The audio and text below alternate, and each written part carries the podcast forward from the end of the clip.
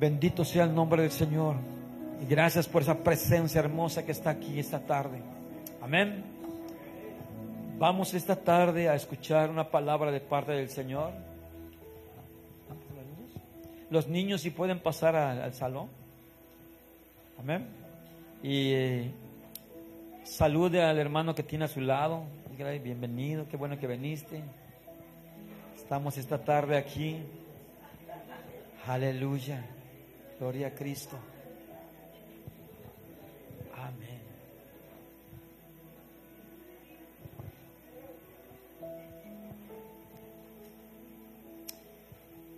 Esta tarde tenemos una palabra de parte del Señor. ¿Cuántos vienen fuertes en el Señor? ¿Cuántos están desanimados? Dice que el diablo anda como león rugiente buscando a quien devorar a quien hacer, hacerlo perder, a quien echarlo a perder. Pero esta tarde vamos nosotros a, a entrar al conocimiento de la palabra del Señor en Primera de Corintios capítulo 10, verso 13. Primera de Corintios capítulo 10, verso 13. Aleluya. Es un texto muy conocido. Anoche estuvimos platicando parte de esto con los hermanos que estuvieron aquí en, en el discipulado. Y esta noche vamos a anexar un poco más de lo que Dios nos ha dado. Amén. ¿Ya lo tienen? Capítulo 10, 1 de Corintios, capítulo 10, verso 13. ¿Lo repetimos todos? No os ha sobrevenido ninguna tentación que no sea humana, pero fiel es Dios que dejará ser tentado más de lo que podéis resistir sino que dejará también juntamente con la tentación la salida para que no podáis, para que podáis soportar. Amén. Esta palabra es una palabra que fue dada por el Señor Jesucristo a través del apóstol Pablo. El apóstol Pablo pasó por distintos problemas y mucha gente a veces habla de la tentación la tentación no es pecar. ¿Sí sabían eso? La tentación no es un pecado. ¿Sí sabían? La tentación es una incitación, es una provocación para pecar. Y esta tarde Dios nos va a abrir los ojos para que entendamos qué es el pecado y qué es la tentación. La tentación viene de parte del enemigo, que es el tentador, el diablo que tienta los corazones, que pone cosas en el corazón el cual ocupa los deseos de la carne para pecar en contra de Dios. La tentación da, sus, propios, da sus propios anhelos y deseos para que uno pueda cometer el pecado y ya no sea tentación, sino ya sea un pecado que se ha consumado en la tentación. Cada malas palabras, cada malas acciones que hacemos, el diablo se da cuenta que nosotros deseamos hacer cosas malas y Él nos incita a hacer las cosas malas. No sé si a usted les ha pasado, pero el enemigo siempre ha permanecido constantemente sobre las personas, tratando de que la persona llegue al pecado. Los pecados están aquí en la tierra, pero el diablo nos motiva a hacer el pecado, a cometer el pecado. Mientras nosotros tengamos la respuesta de parte de Dios, la tentación va a quedar a un lado. Pero si no tenemos respuesta de parte de Dios, entraremos en el pecado a través de la tentación. La tentación no es un ataque del diablo, porque muchos dicen que son tentados, que son atacados por el diablo, pero la tentación no es no es un ataque del diablo. Es un problema de la carne. La tentación no es un ataque del diablo. Es un problema que tenemos todos los que tenemos carne. Y el diablo, ¿dónde nos ataca? En nuestros cinco sentidos. ¿Sí sabían eso? El diablo nos ataca en nuestros cinco sentidos. Entonces tenemos que despertar el sentido espiritual en nosotros, porque nosotros somos responsables de abastecer la carne. Nosotros somos los que saturamos nuestra carne para pecar, provocamos esta carne para pecar. Necesitamos nosotros abastecernos del Espíritu Santo de Dios. ¿Cómo nosotros caemos? cuando nosotros somos débiles espiritualmente, cuando la carne nos gobierna, hacemos cosas malas delante de Dios. Cometemos los pecados que el diablo nos ha metido. El diablo nos los pone en la mesa, nosotros tomamos lo que el diablo pone. Pero es tiempo de que nosotros aprendamos a resistir al diablo. La tentación es un medio por el cual el diablo provoca que muramos espiritualmente delante de Dios. Pero esta tarde te puedo decir que el problema principal del pecado no es el diablo, somos nosotros. Somos nosotros que por decisión propia pecamos. A nosotros, a nosotros nadie nos empuja para pecar. Nosotros tomamos el pecado por voluntad propia. Cuando somos débiles en la fe y pensamos que estamos caminando firmes en Dios, el diablo viene y nos provoca a pecar. Por ejemplo, nosotros a veces decimos que somos firmes en Dios, pero no estamos caminando realmente en las cosas de Dios. Adán y Eva fue tentado en sus cinco sentidos. ¿En qué fue tentado Eva? ¿Alguien, ¿Alguien sabe en qué sentido fue tentado Eva? Primero por los ojos. Los ojos, miró el producto y dijo, es bueno este producto. A veces miramos cosas que no son buenas delante de Dios. Por ejemplo, cuando alguien es débil en la fe y no ha conocido a Dios, el diablo le va a traer la pornografía. En la televisión, en las redes sociales, trae la pornografía y cae el individuo. ¿Qué hace mirando eso si es un hijo de Dios? ¿Qué hace mirando esas cosas si es un hijo de Dios? El diablo provocó, provocó que pecara el hombre y el hombre se acomodó al pecado.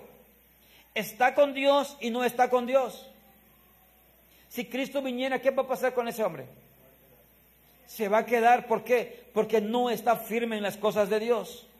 Entonces, estoy tratando de buscar a Dios cada día.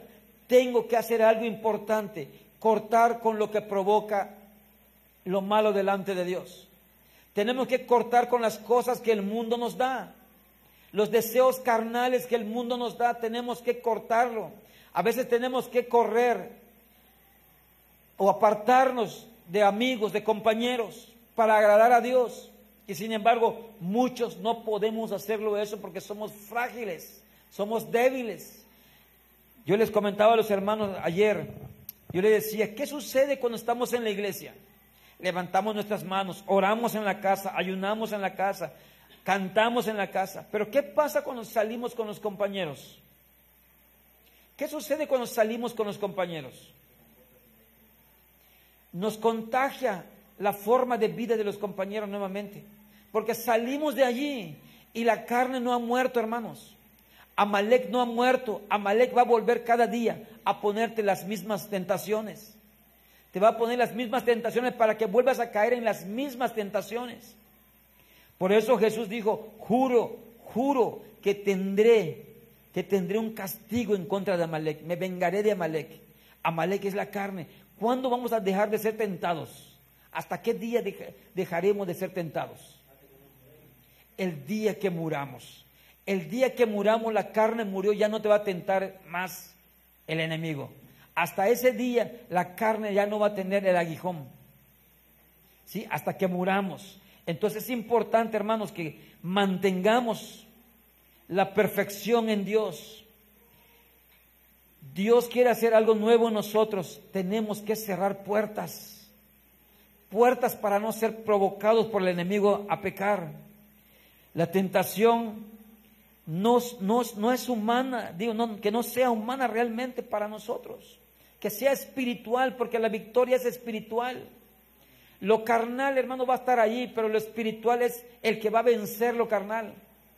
La victoria está en Cristo Jesús. Por eso Dios dijo, no tenemos luchas contra sangre ni carne, sino contra principados y potestades del aire. Entonces es importante ver a Dios. Dios te va a llamar. Dios te va a corregir y te va a decir, hijo, ese lugar no te corresponde, te hace mal estar en ese lugar. Hazte a un lado, apártate, sepárate. Pero tenemos que empezar a escuchar la voz de Dios para hacer caso a la palabra de Dios. La Biblia habla claramente y nos dice que Dios nos va a llamar porque fuimos comprados a precio de sangre. Si no hacemos caso a la voz de Dios, hermanos, estaremos perdidos. Es tiempo de saber que la tentación no es pecado. Pecado es hacer la tentación. Amén. No es la prueba. La prueba. La prueba que son de Dios. Hay pruebas que son de Dios. La prueba que son de Dios es lo que cada cristiano tiene que atravesar. ¿A cuántos les gusta ser probados? ¿Cuántos quieren que Dios los pruebe?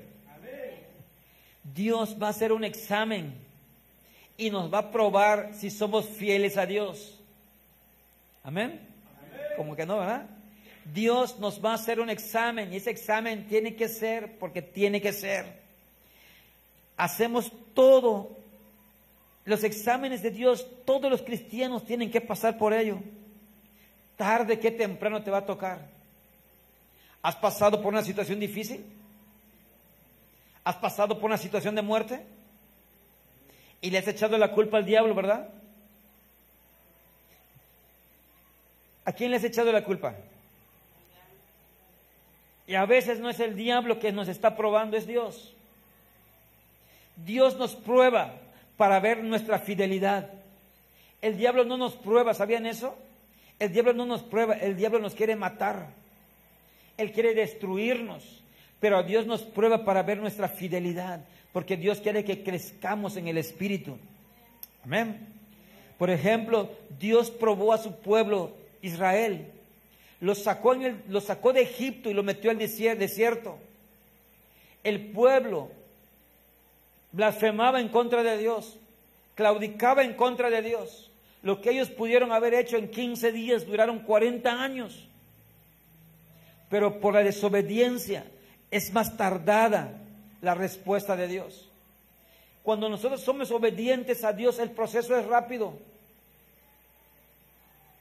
Cuando el proceso de Dios viene a nosotros, hermanos, tomémoslo y pidámosle a Dios que nos dé las fuerzas y la dirección, la sabiduría. Entonces el proceso no va a durar mucho. Hay muchos que llevan 5, 10 años con el mismo proceso y no pasan. ¿Cuánto duró el proceso de, Pablo? ¿Alguien sabe? Tres días estuvo en casa de Ananías y quince días estuvo con los discípulos. Ese fue el proceso de Pablo. ¿Por qué? Porque Pablo se humilló delante de Dios. Y Dios le dio la respuesta a Pablo. Pero nosotros miramos cómo Daniel, por ejemplo, en el capítulo 3 de Daniel, cómo Daniel fue probado por Dios. Daniel era un hombre íntegro delante de Dios. ¿Cierto o no es cierto? Daniel oraba cuántas veces al día? Tres veces al día. ¿A qué horas? En la mañana, en la tarde y en la noche. Se mantenía en la presencia de Dios. De pronto el rey Nabucodonosor se le ocurrió hacer una estatua para adorar la estatua. Entonces ellos no adoraron la estatua, ¿Y qué pasó? ¿Qué pasó? ¿Alguien sabe? ¿Alguien que lee la Biblia? Dice la Biblia que los tomaron y los echaron en un lago de fuego que es un horno de fuego. Dice que lo calentaron siete veces. ¿Había necesidad en ellos? No había necesidad. Pero Dios probó a Daniel, a Sadrach, Mesach y Abednego los probó porque eran fieles delante de Dios. Y los que son fieles delante de Dios pasan la prueba con Dios. No van solos. Porque dice la palabra que cuando esto sucedió, estando en el horno de fuego, el mismo rey estaba desesperado, estaba preocupado por Daniel, porque amaba a Daniel, sabía que era un hombre íntegro, un hombre recto, y dice que el rey se asomaba a mirar en el horno de fuego y no miraba a tres. ¿A cuántos miraba? Veía en el horno de fuego a cuatro personas. Entonces, cuando Dios te manda en un proceso de parte de Dios, en una prueba de parte de Dios, no vas solo, Dios va contigo. Él va a estar contigo para sostenerte. Y lo más importante de todo esto, hermano, que cuando Dios te manda, Dios es el que te va a dar la fuerza para salir. Cuando vemos un problema, a veces Dios nos quiere ayudar. Cuando la prueba de Dios está en nosotros, hermanos, es un ejemplo para que nosotros veamos que tenemos la fuerza de Dios y no estamos solos. A veces nos sentimos desanimados cuando oramos y no vemos la respuesta de parte de Dios. Pero Dios a veces está probando nuestra fidelidad. Cuando Dios prueba la fidelidad a nosotros nos duele, porque tenemos que hacer un sacrificio un poco más para que lo que estamos haciendo tenga un fruto digno delante de Dios. Cuando vemos un problema, a veces Dios está allí para ayudarnos. Dios está allí para ayudarnos, pero tenemos que creer en Dios. La señal cuando es una prueba de Dios porque podemos tener una prueba de otra forma, de otra carne, plenamente, pero esta, cuando es la prueba de parte de Dios, ¿cómo nos damos cuenta? Tú no dejas de buscar a Dios aunque seas probado, aunque te duela donde vas, aunque pierdas lo que vayas a perder, la presencia de Dios va a estar contigo. Y no vas a dejar de buscar de Dios, porque a veces somos probados de X forma y dejamos de buscar a Dios.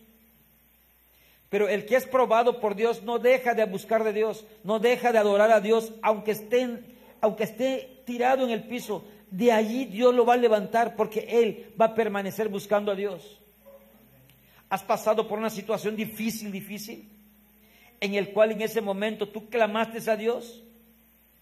La prueba de parte de Dios es que Dios va a estar allí.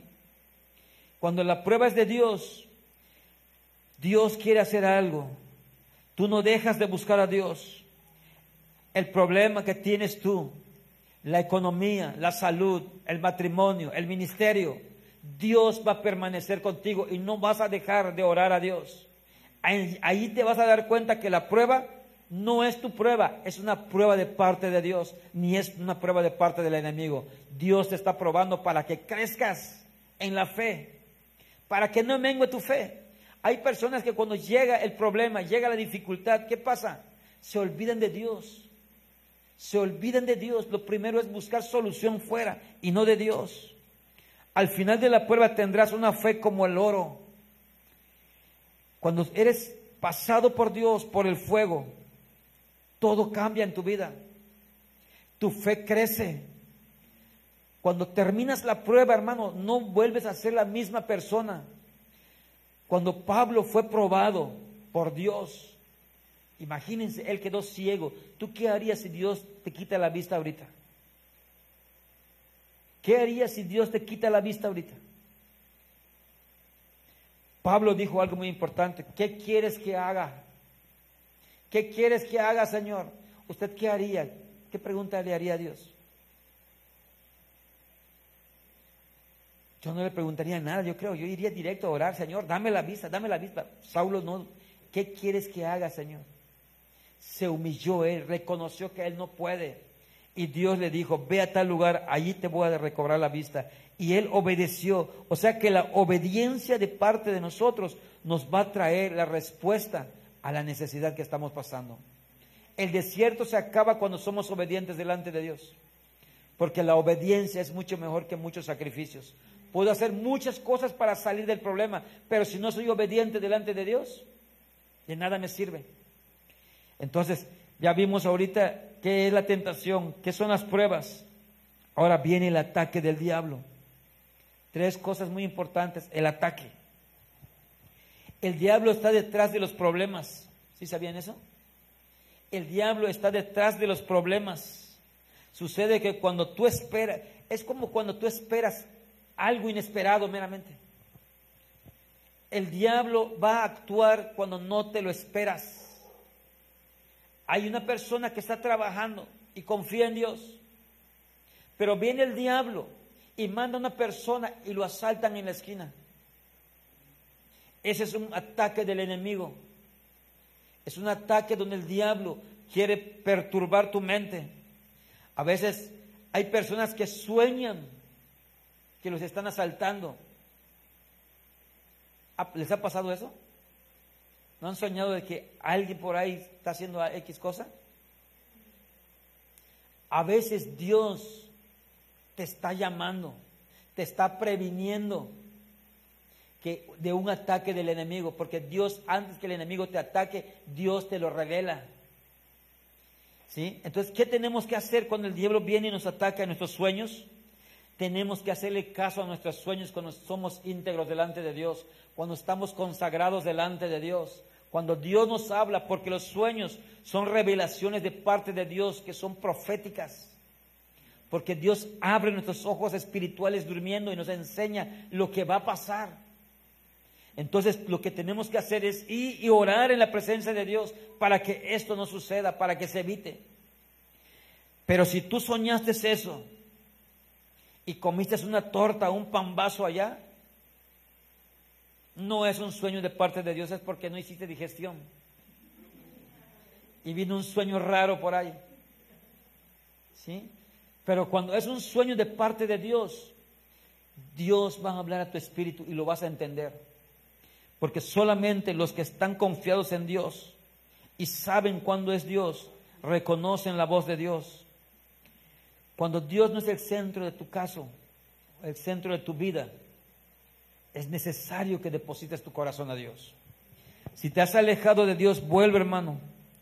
Cuando tenemos un ataque del diablo, o cómo nos ataca el diablo, es porque abrimos puertas. ¿Cómo abrimos puertas al enemigo? Para que nos ataque. Hay cinco puntos muy importantes que yo apunté aquí. Uno es la falta de perdón. El diablo te ataca cuando tú tienes un corazón que no sabes perdonar. ¿Qué sucede cuando no puedes perdonar? No sabes perdonar.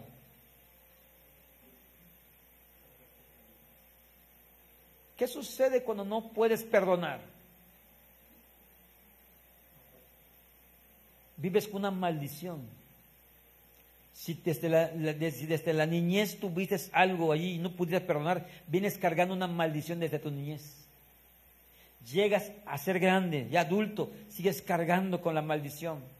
Y esa maldición te va a traer enfermedades, te puede traer tumor, te puede traer cáncer, te puede traer diabetes, te puede traer lo que el diablo quiera meter. Puertas donde el enemigo ataca. Pero cuando hay perdón en el corazón, Dios actúa y quita la maldad que el diablo metió. Uno, falta de perdón. El número dos, ira o enojo. ¿Quién tiene ira en su corazón? ¿Quién tiene enojo en su corazón? ¿Quién es fácil de enojar? ¿Quién es fácil de airarse? ¿Qué hace una persona cuando tiene un coraje, un odio, un rencor? ¿Qué hace la persona? ¿Cómo actúa una persona? Pero ¿cómo actúa? Actúa bruscamente con palabras antisonantes y lastima el corazón de otros. Es un ataque que el diablo ha hecho en su corazón y no le permite ver la luz de Dios. Porque se ciega el entendimiento. Amén. El número tres, ansiedad. Vimos primero falta de perdón, ira y ansiedad. La ansiedad es algo que está en el interior. No puedes dormir, estás desesperado, estás estresado, estás preocupado y no sabes qué hacer. Hay síntomas allí de un ataque del diablo y hasta puede estar el enemigo dentro de tu corazón. Por eso Primera de Pedro capítulo 5 dice, traed toda vuestra ansiedad. Traed toda vuestra ansiedad. Dios quiere sanarnos. Dios quiere liberarnos de todo eso, pero tenemos que traerlo, entregarlo a Dios. Dios ya no va a venir a buscarlo. Dios te va a esperar a ti, que te levantes y traigas esa ansiedad en la presencia de Dios para que seas limpio. Amén. La ansiedad es un demonio igual que ocupa el corazón del hombre y lo mantiene desesperado. Pero el número cuatro son los deseos carnales. ¿Quién tiene deseos carnales?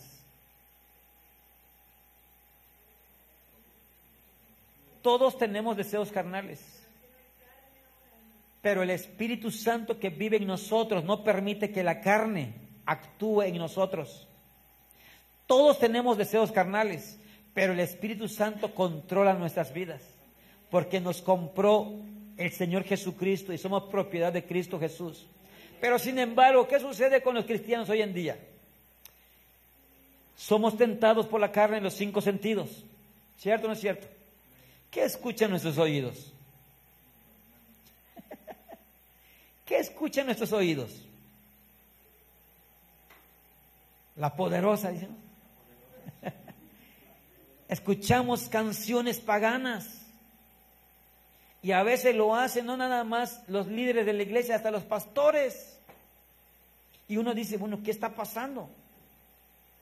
Porque es gobernado por los sentidos carnales. No han permitido que el Espíritu Santo gobierne la vida del hombre. El hombre tiene áreas en su vida que no le ha entregado a Dios. Y a veces hasta dicen malas palabras. ¿Sí? ¿Qué ven tus ojos? ¿Qué miran los ojos? A veces miramos cosas que no debemos mirar. Y lo sabemos. Sabemos que estamos mal, estamos haciendo mal. Y lo seguimos haciendo. Y queremos ir al cielo con Dios. Queremos estar en las calles de oro, en el mar de cristal. Señor, le digo, Señor, quiero ir contigo. Pero dice, Señor, pero deja de hacer esas cosas. Porque no eres mi hijo, todavía eres hijo del diablo. El día que dejes de hacer eso y limpies tu corazón, serás una nueva criatura delante de mí. Pero hay áreas en nuestra vida que no le hemos entregado a Dios porque no hemos conocido a Dios. Porque cuando conocemos a Dios, muchas cosas desaparecen de nosotros. Muchas cosas se van a ir, la oscuridad se va a alejar, las tinieblas no te van a seguir, porque la luz de Cristo resplandece en ti. Amén. El quinto punto es algo que mucha gente batalla con ello, la rebeldía. ¿Cuántos son rebeldes? Nadie. ¿Cuántos son obedientes? Tampoco, Padre Santo, aquí ni obedientes ni rebeldes. ¿Qué hay aquí? ¿Cuántos obedientes hay de la palabra? Padre, muy poquitos. ¿Qué pasaría si viene Dios hoy? ¿Qué cuenta le vamos a dar a Dios? Nomás se fueron dos, tres. Tenemos que ser obedientes a la palabra de Dios. Por eso nosotros estamos tratando, hermanos, que cada día aprender de la palabra, instruirles a cada uno de ustedes para que ustedes aprendan a resistir al diablo. En la obediencia, en la rebeldía está la desobediencia. En la rebeldía está la desobediencia. Si hoy te dicen, hermano, vas a ir a predicar allá, ¿qué dices? No tengo tiempo, hermano. ¿Por qué no manda a Julano? Él lo hace mejor. Pero Dios te está, te está mandando a ti. Porque miro algo en ti y si yo no hago la voluntad de Dios, ¿qué estoy haciendo? Jonás fue enviado a dónde? ¿Y a dónde iba ir? ¿Y a dónde quería ir él? Él quería ir a otro lado, a Tarsis. Y Dios le dijo, no, vas a ir a Nínive. Si fuera Dios como en ese tiempo, imagínense, capaz si nos manda dentro de un tiburón igual.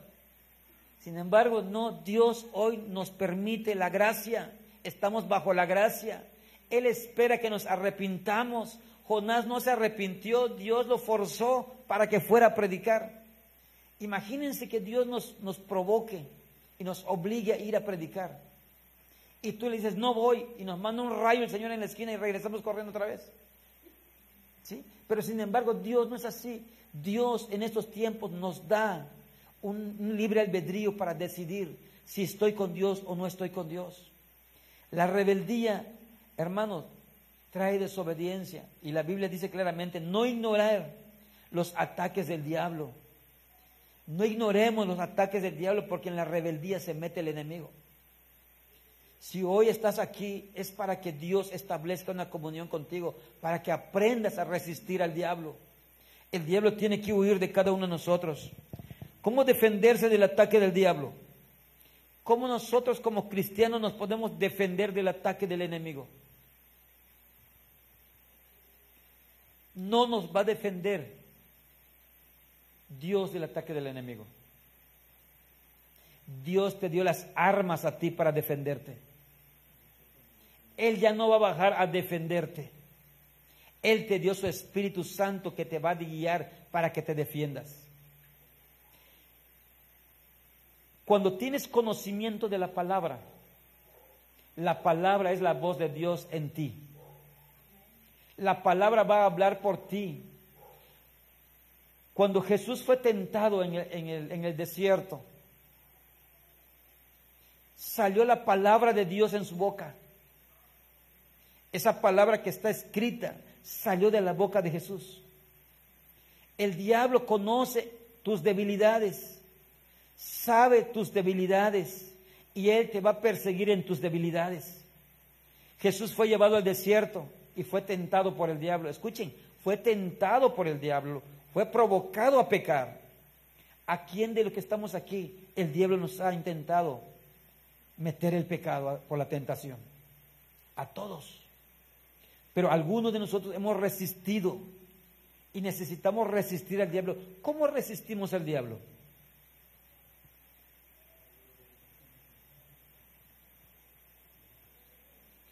El ayuno y la oración, como dice Alan, no resiste al diablo. El ayuno y la oración nos hace fuertes. La palabra resiste al diablo. Jesús fue tentado. El diablo le dijo, convierte estas piedras en pan. El diablo quería provocar a Jesús a hacer un espectáculo en el desierto, un show. Jesús no cayó en el, en el espectáculo ni en la tentación del diablo. ¿Qué le dijo al diablo? Escrito está. Al Señor tu Dios adorarás. Vete de aquí, Satanás. ¿Con qué resistió Jesús la tentación? Con la palabra. La palabra fue dada para que nosotros estudiemos la palabra, memoricemos la palabra, grabemos la palabra, porque cuando el diablo venga con la palabra de Dios, vas a hacer huir al enemigo. Amén. Pero tenemos que tener, como dijo Alan, ayuno y oración. Porque el diablo sabe quién no tiene la capacidad de reprender al enemigo. El diablo nos conoce porque nos persigue todos los días. Él sabe que tengo la capacidad, tengo el poder de Dios en mí, pero a veces el enemigo dice, este no lee palabra, este no sabe los textos. Entonces el diablo se mete. ¿Y qué hacemos? Te reprendo Satanás, te reprendo Satanás, pero no suelto palabra de parte de Dios. Qué diferente es que el enemigo venga a tentarte hoy y le diga, Satanás, te reprendo porque la Biblia dice que yo tengo el poder de Dios en mi, en mi vida. Dice, porque cuando yo recibí a Cristo Jesús, el poder y la autoridad me fue dado. Y soy hijo de Dios y tú me conoces y te vas de mi vida. Metiste palabra. Lo mismo sucede en la oración que hacemos nosotros. Más adelantito lo vamos a ver. ¿Qué sucede con nosotros cuando metemos palabras? Los textos de la Biblia son muy interesantes. Cada vez que Jesús era tentado, él decía, escrito está, escrito está. Debemos resistir al diablo y ordenarle que se vaya si queremos vencer la tentación, la acusación y el pecado. Amén. Debemos de resistir al diablo y ordenarle que se vaya si queremos resistir la tentación, la acusación y el pecado. Pero si nosotros no nos capacitamos en Dios, no nos metemos en la presencia de Dios, ¿cómo nos estamos capacitando para la batalla? Necesitamos tener en nosotros los puntos muy importantes que son la palabra, el ayuno y la oración. Uno de los puntos por el cual el cristiano sigue cayendo en el pecado es porque aún no ha reconocido a Dios. Aún no ha reconocido a Dios. Muchos de nosotros, muchos cristianos, han aceptado a Cristo como su Salvador. Escuchen esto. Muchos cristianos han aceptado a Cristo como su Salvador, pero no lo han aceptado como su Señor. Entonces están cayendo en el pecado constantemente, porque a veces no queremos que Dios toque algunas áreas de nuestra vida, solo queremos que nos salve, salve y nos bendiga. Nos pasamos pidiéndole a Dios, sálvame, bendíceme, sálvame, bendíceme, pero no salimos del mismo pecado. Hay personas que siguen en el mismo pecado de hace dos años, hace un año.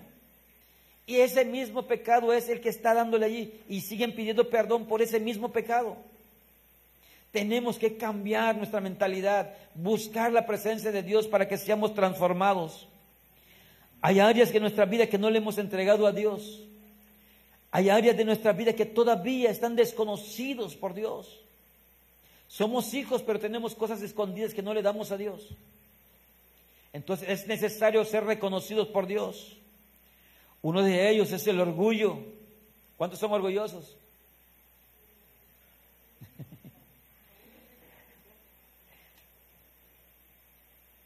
Hay que entregárselo a Dios. ¿Cuántos son? ¿Cuántos tienen vanidades?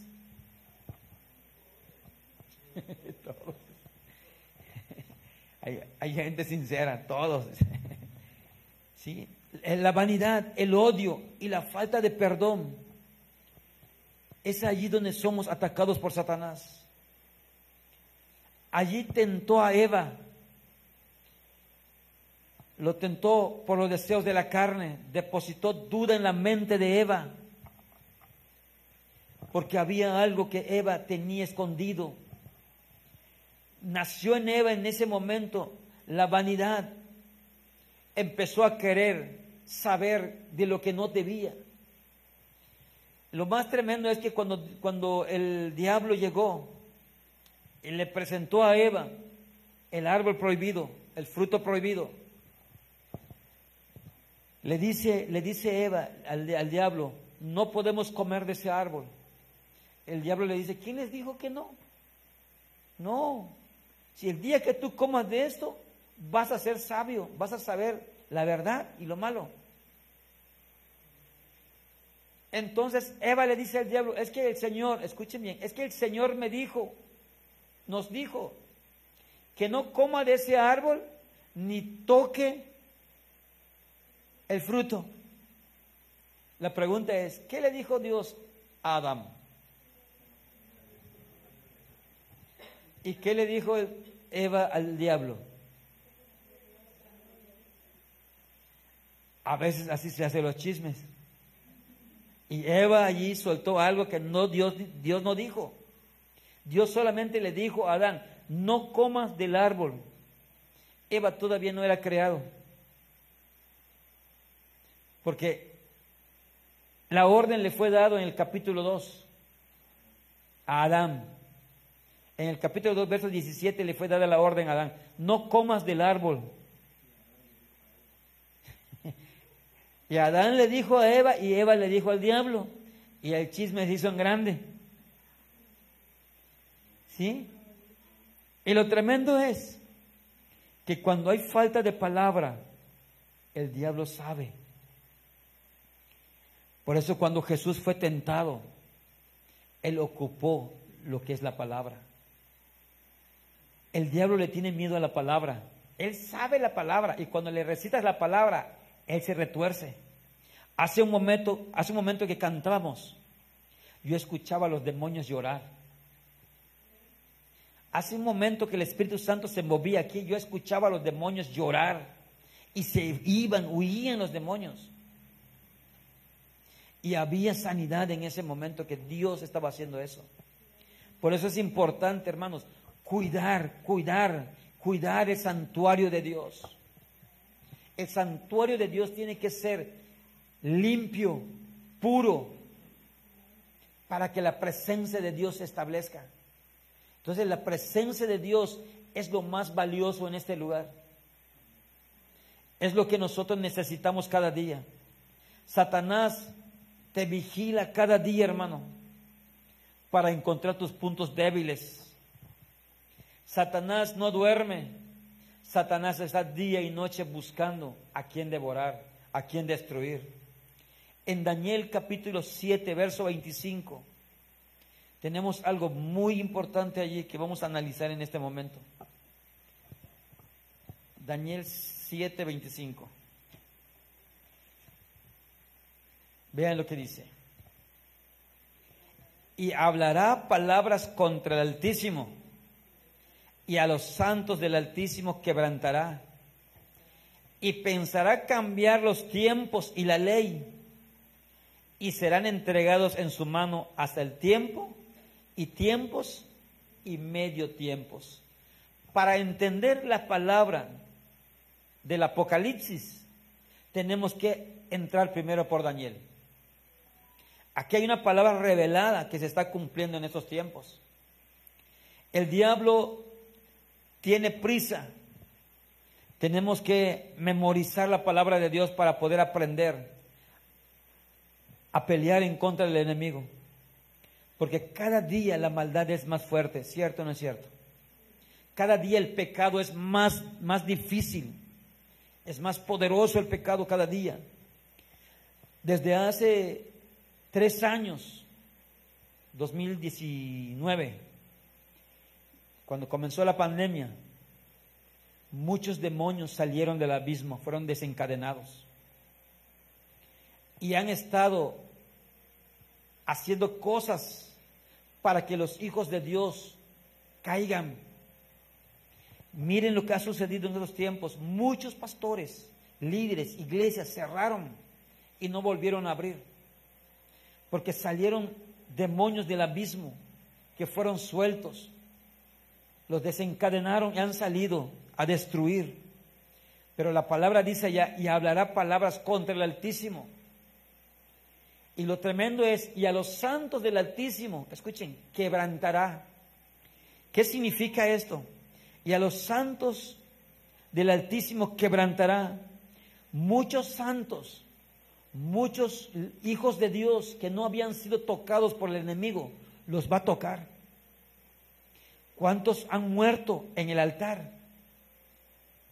¿Cuántos no murieron en, ahora que vino el coronavirus?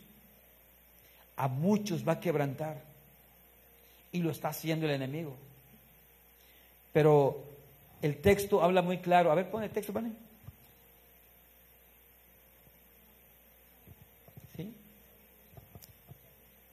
muchos santos que no habían sido atacados serán, serán atacados. Y lo tremendo es cuando dice, y pensará que eso se está cumpliendo en esos días. Se está tratando de cambiar la ley del mundo. Vean lo que está sucediendo a nivel mundial ahora. Hay leyes que se están cambiando en contra de la palabra de Dios. Son tiempos que estamos viviendo y muchos no hemos no entendido lo que está pasando y serán entregados en su mano hasta el tiempo. Esto, eso del tiempo, en tiempos y medio tiempos, está hablando de la gran tribulación. Estamos entrando casi casi en la gran tribulación, hermanos. Pero mientras llega eso, mientras llega eso, tenemos que preocuparnos que la presencia esté con nosotros. No podemos quedarnos quietos, cambiar los tiempos y la ley. Ellos están cambiando todo. Cambiaron todo el sistema del mundo.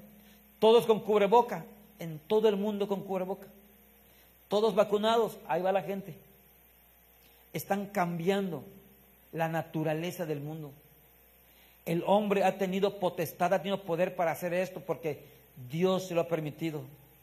Pero cuando dice ya, y hablará palabras contra el Altísimo, ¿quién es el que va a hablar palabras contra el Altísimo? ¿Quién? ¿Cómo se llama el enemigo? No. El que va a aparecer. Y hablará, hablará palabras contra el Altísimo. Va a aparecer el anticristo. Ahora ya hay candidatos. La misma ONU ya nombra a unas personas que se pueden levantar a gobernar el mundo completo. Ya hay personas con mucha capacidad, pero eso todavía no acontece. Porque el día que aparezca el anticristo, va a encarnar en una persona. Va a encarnar, va a tomar el cuerpo de una persona y se va a levantar y todos lo van a ver. Pero el anticristo hace años que está vivo. Desde los tiempos de la iglesia el anticristo se ha estado moviendo. Ha tratado de impedir, pero solamente en lo espiritual no se ha presentado en carne. Llegará el tiempo en que se va a presentar, va a encarnar el anticristo.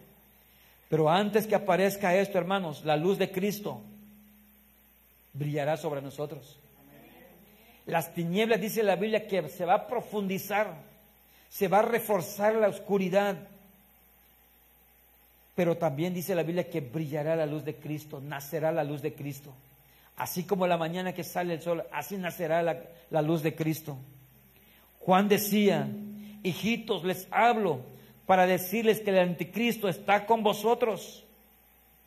Porque muchos que estaban con vosotros ya no están. Porque el anticristo vino a dividir, el anticristo vino a sacar de la iglesia a la gente. ¿Cuántos hoy están sin Dios y sin esperanza y eran cristianos? ¿Cuántos hoy están en las garras del diablo? Porque se ha levantado el anticristo. Y el anticristo principalmente ataca. ¿Saben cuándo ataca? Díganme ustedes, ¿qué días ataca el enemigo? No. ¿Qué días ataca el enemigo?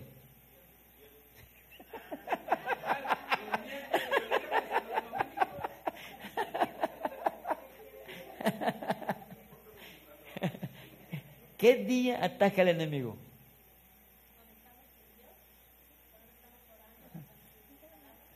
No, el enemigo ataca cuando hay culto. No voy al culto. Estoy cansado. Me metió pereza. Me duele la cabeza. No voy al culto. Me aplasté un dedo. No voy al culto. Se me cayó una uña. No voy al culto. Me salió un granito en la, en la mejilla. No voy al culto. Una perrilla. ¿Sí? Cosas que el diablo hace y nos ataca y no nos damos cuenta. Y por nada nos estamos apartando de Dios. Dicen por ahí, que 15 días o tres semanas que una persona no llega a la iglesia, ¿qué pasa? Dicen que se enfría. Porque se acostumbra a la vida. Y el pecado que está en la persona es normal, lo ve normal una persona. Oro, no hay problema. Pero hay costumbres que el enemigo ha metido en nuestros corazones. Por eso es importante saber cuándo el diablo nos está atacando. Mientras llega ese tiempo, hermanos, que, aparezca el anticristo, ¿qué está pasando con los cristianos? ¿Qué está haciendo el cristiano mientras llega el anticristo, mientras aparece el anticristo?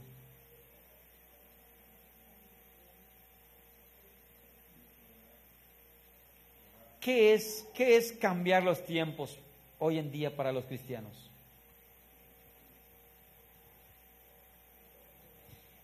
El diablo vino a cambiar los tiempos aquí en el mundo. ¿Qué significa eso para el cristiano? Esto es algo tremendo. Los tiempos han cambiado. Antes oraba usted 15 días, tenía la respuesta de Dios. Antes oraba un mes y tenía la respuesta de Dios. Ahorita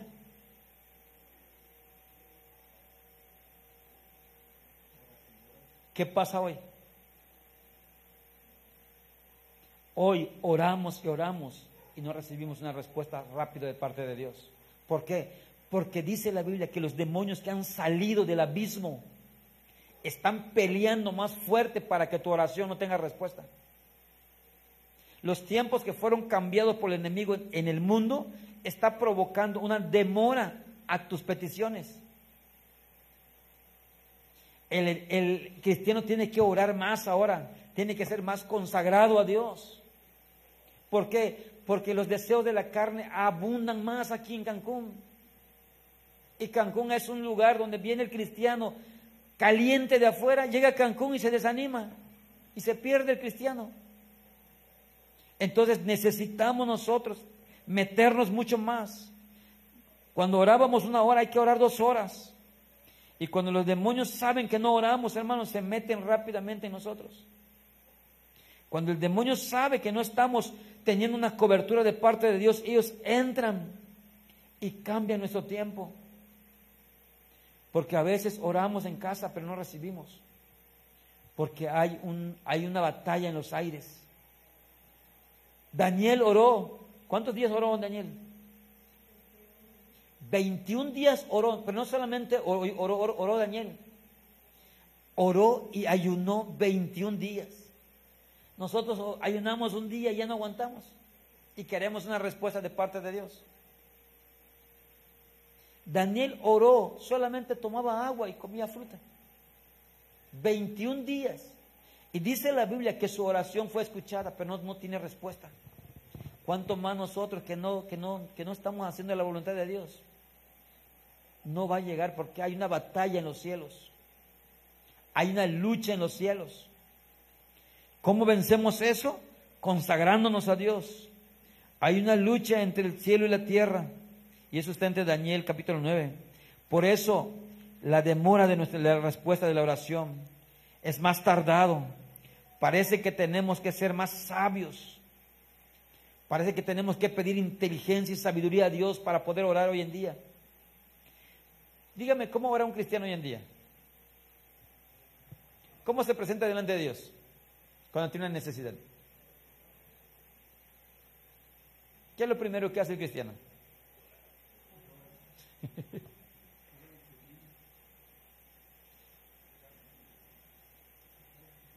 El cristiano hoy en día viene a orar a Dios porque tiene una necesidad. ¿Qué es lo que hace? Se postra y llora. Pero en su, en su oración que está haciendo están saliendo sus sentimientos. Las lágrimas que salieron es por el problema que tiene, no es porque está sintiendo la presencia de Dios. Entonces, la oración no tiene un efecto delante de Dios. Necesitamos tener a Dios en el corazón y sentir la presencia de Dios. Entonces Dios oirá desde los cielos y uno perdonará nuestro pecado y sanará nuestra tierra. Entonces Dios descenderá. Cuando sana la tierra, el Señor desciende en el corazón, porque Él habita en un corazón limpio, puro y santo. ¿Cuántos corazones limpios hay aquí? ¿Cuántos corazones puros para Dios hay aquí? Cambiar el tiempo es demorar la respuesta de los cristianos. Por eso tenemos que tener que ser sabios para orar. Cuando habla de ser sabios para orar, no es venir a la presencia de Dios y decirle, Señor, necesito esto, mira mi problema, mira qué me está pasando. No. Ser sabios es pedirle a Dios dirección. Jesús nos enseñó cómo orar. Jesús se hincó y le dijo a sus discípulos cuando oren, oren de esta manera. Padre nuestro que estás en los cielos, santificado sea tu nombre. Primero es llegar, reconocer la grandeza de tu Dios, darle honor, darle reverencia y después entra a su presencia. Pero el cristiano no viene directamente a pedir por sus necesidades tengo esta aflicción, tengo este problema, Señor, mira esto y esto y esto, y se va, no reconoció a Dios. Tenemos que reconocer las grandezas de Dios. David decía, porque grandes son tus misericordias, porque cada día nuevas son tus misericordias. Entonces David entendía y sabía cómo entrar en la presencia de Dios. Dios te conduce por medio de su palabra. Necesitamos sabiduría para para batallar, para pelear, para pelear, para ser una persona de guerra espiritual.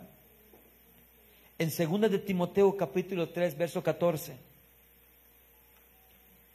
Pablo le insta a Timoteo, y esto es un privilegio para nosotros que somos padres, de orientar a nuestros hijos desde, desde pequeños. Segunda Timoteo 3:14. 3:14, sí.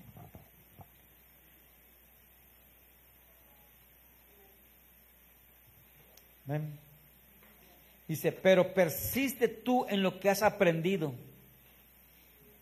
y te persuadiste, sabiendo de quién has aprendido. Lo que has aprendido de Dios es necesario que lo pongas por obras. Como padres, nosotros es algo muy hermoso educar a nuestros niños desde niños, desde muy pequeños, en la palabra de Dios. ¿Por qué? Porque los niños aprenden fácilmente la palabra de Dios. Y cuando ellos tienen el corazón sensible delante de Dios, Dios los escucha más fácil a ellos. Porque los niños, todavía los niños son, tienen un carácter muy dócil delante de Dios. Por eso la Biblia dice, tienes que ser como un niño para poder entrar donde. Porque el niño se deja enseñar. El niño se deja enseñar. ¿El adulto se deja enseñar? ¿Por qué no se deja enseñar el adulto? El día que, un cristiano piense que lo sabe todo, perdió. Desde ese momento perdió la presencia de Dios porque ya no se deja enseñar por Dios. Puede escuchar un mensaje de parte de Dios y dice, no, yo me lo sé mejor. Ese texto no va, iba otro texto. Nos volvemos orgullosos y no dejamos que Dios actúe en nosotros. Amén. Tenemos que prepararnos, hermanos, para que cuando llegue el ataque sepamos cómo responder al enemigo. El campo de batalla del enemigo es tu mente. El campo de batalla es la mente del hombre. Y el enemigo lo sabe. Cuando tú no puedas con la batalla, cuando tú no puedas con el problema, y tú estás orando y no puedes, acércate a otro, dile hermano, ayúdame a orar. Pide oración. Dice la Biblia que la oración del justo puede mucho, y si hay dos justos, mucho más. Pero no porque el hermano sí me justo, no, es porque es aceptado delante de Dios. Amén. Está consagrado delante de Dios, está ungido por Dios. Acércate. No te acerques con un hermano que no está metido con Dios porque te va a pegar lo que trae. Y después para rescatar a dos va a ser más difícil. Amén. Pide sabiduría a Dios, hermanos, para orar. Pide sabiduría a Dios para entrar al campo de batalla. En la oración Dios te va a revelar qué es lo que tienes que hacer para pelear. No te levantes a pelear con tus fuerzas porque vas a fracasar.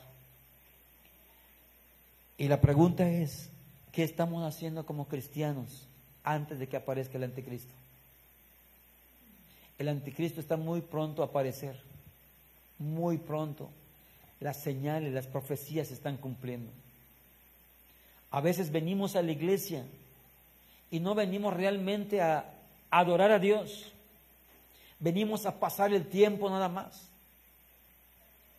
Y no tenemos victoria tras victoria. Tenemos una victoria y tenemos una derrota. Tenemos una victoria y tenemos una derrota. ¿Por qué? Porque no nos consagramos a Dios. Dios te quiere usar en estos últimos tiempos. Yo siempre les he repetido el texto que dice, la tierra gime con gemidos indecibles, buscando la manifestación de los hijos de Dios. ¿Dónde están los hijos de Dios? ¿Dónde están los hijos de Dios? ¿Dónde están los hijos de Dios? Parece que se me durmieron, hermanos. no vinieron. Como dice, como dice Proverbios, están viendo y no ven, están oyendo y no oyen, caminan y no caminan. Tenemos que levantarnos, hermanos, tenemos que levantarnos. Dios tiene prisa y quiere usar tu vida. Dios tiene prisa y quiere usar tu vida. Sanidades, milagros, prodigios. Ese es el pan de los hijos de Dios. Ese es el pan diario de la iglesia de Dios. Pero necesitamos meternos a buscar de Dios para que las batallas sean batallas ganadas. No queremos batallas perdidas aquí porque Dios no ha perdido ni una batalla y Él es tu Padre. Y si Él no ha perdido, tú no perderás, tú ganarás. Solamente sé obediente a la voz de Dios. El día que Dios te diga, sube a predicar, ¿qué vas a hacer?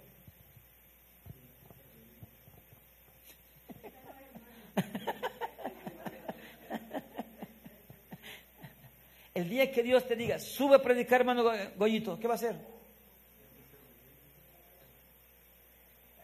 Le dicen al hermano Víctor, hermano Víctor, el próximo domingo sube a predicar, ¿qué va a hacer?